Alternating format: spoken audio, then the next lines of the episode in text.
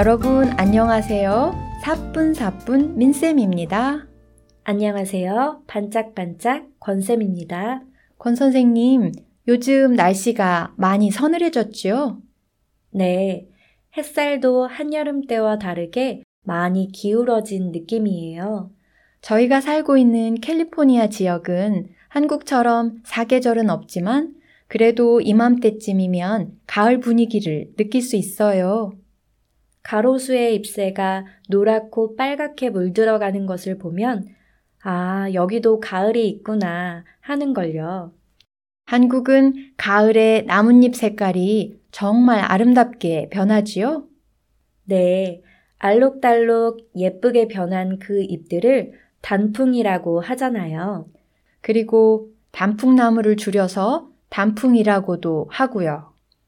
민 선생님은 단풍이 든 산을 보면 어떤 이미지가 떠오르세요? 저는 붉은 한복 치마를 착 펼쳐놓은 것 같다는 생각이 들더라고요.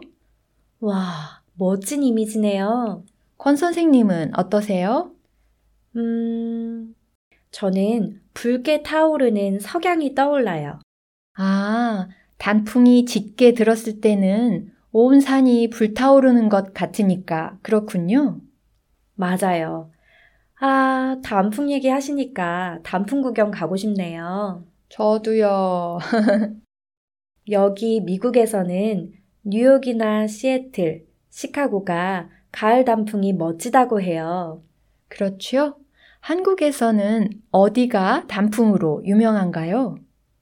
설악산, 지리산, 내장산, 북한산 등이 유명해요. 한국에는 전국 곳곳에 단풍 구경할 만한 산이 정말 많아요. 나라의 70% 정도가 산이라서 그런지 가을철이면 단풍 구경하는 사람들로 산이 넘쳐나요.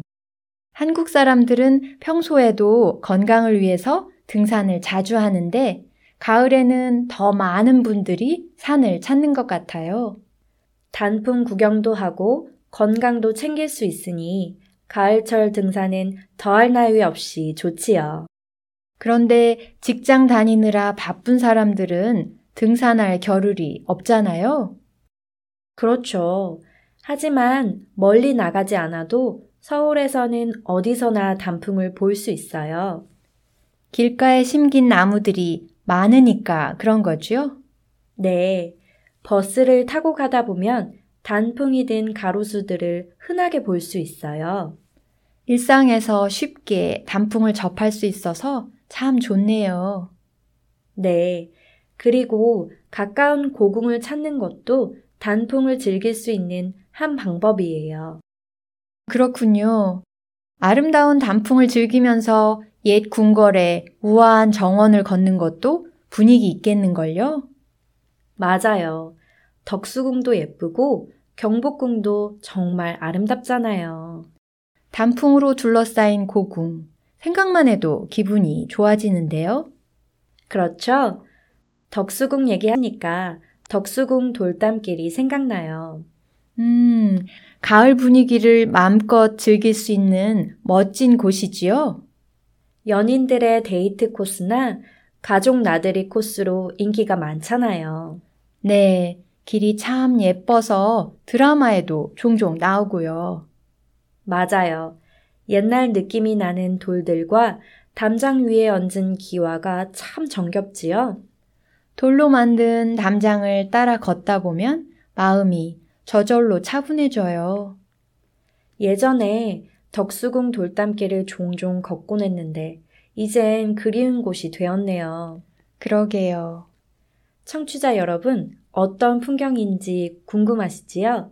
여러분을 위해 돌담길 사진을 올려두었으니 대본 링크를 눌러보세요. 그리고 혹시 한국을 방문하시면 덕수궁 돌담길에 꼭 걸어보세요. 서울 시내에 있기 때문에 쉽게 찾아가실 수 있을 거예요. 지하철 시청역에서 내리면 바로 찾으실 수 있어요. 덕수궁 단풍 말고도 서울에서 즐길 수 있는 멋진 가을 풍경들이 또 있잖아요? 뭐지요? 혹시 노란 은행잎으로 뒤덮인 거리를 말씀하시는 건가요? 맞아요. 오래된 건물들 곁에는 큰 은행나무가 많아서 가을에는 온통 노랗게 거리가 뒤덮이곤 하잖아요. 감탄이 절로 나오는 멋진 풍경이지요. 노란 은행잎이 깔린 길을 걸으면 이런저런 생각들이 떠오르곤 해요. 맞아요.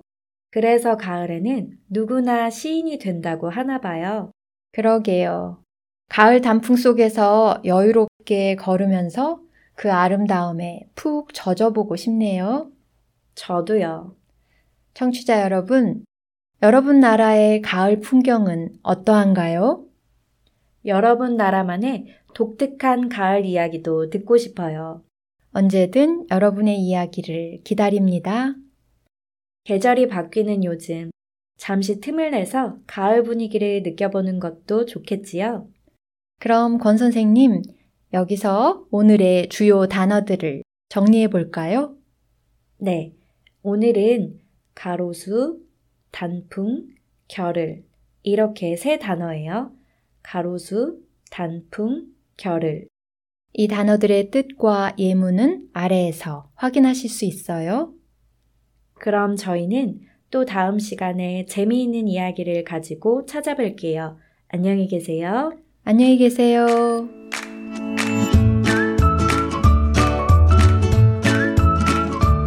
아, 여러분, 우리 팟캐스트에서 에피소드를 위한 학습 교재를 만들어 봤어요.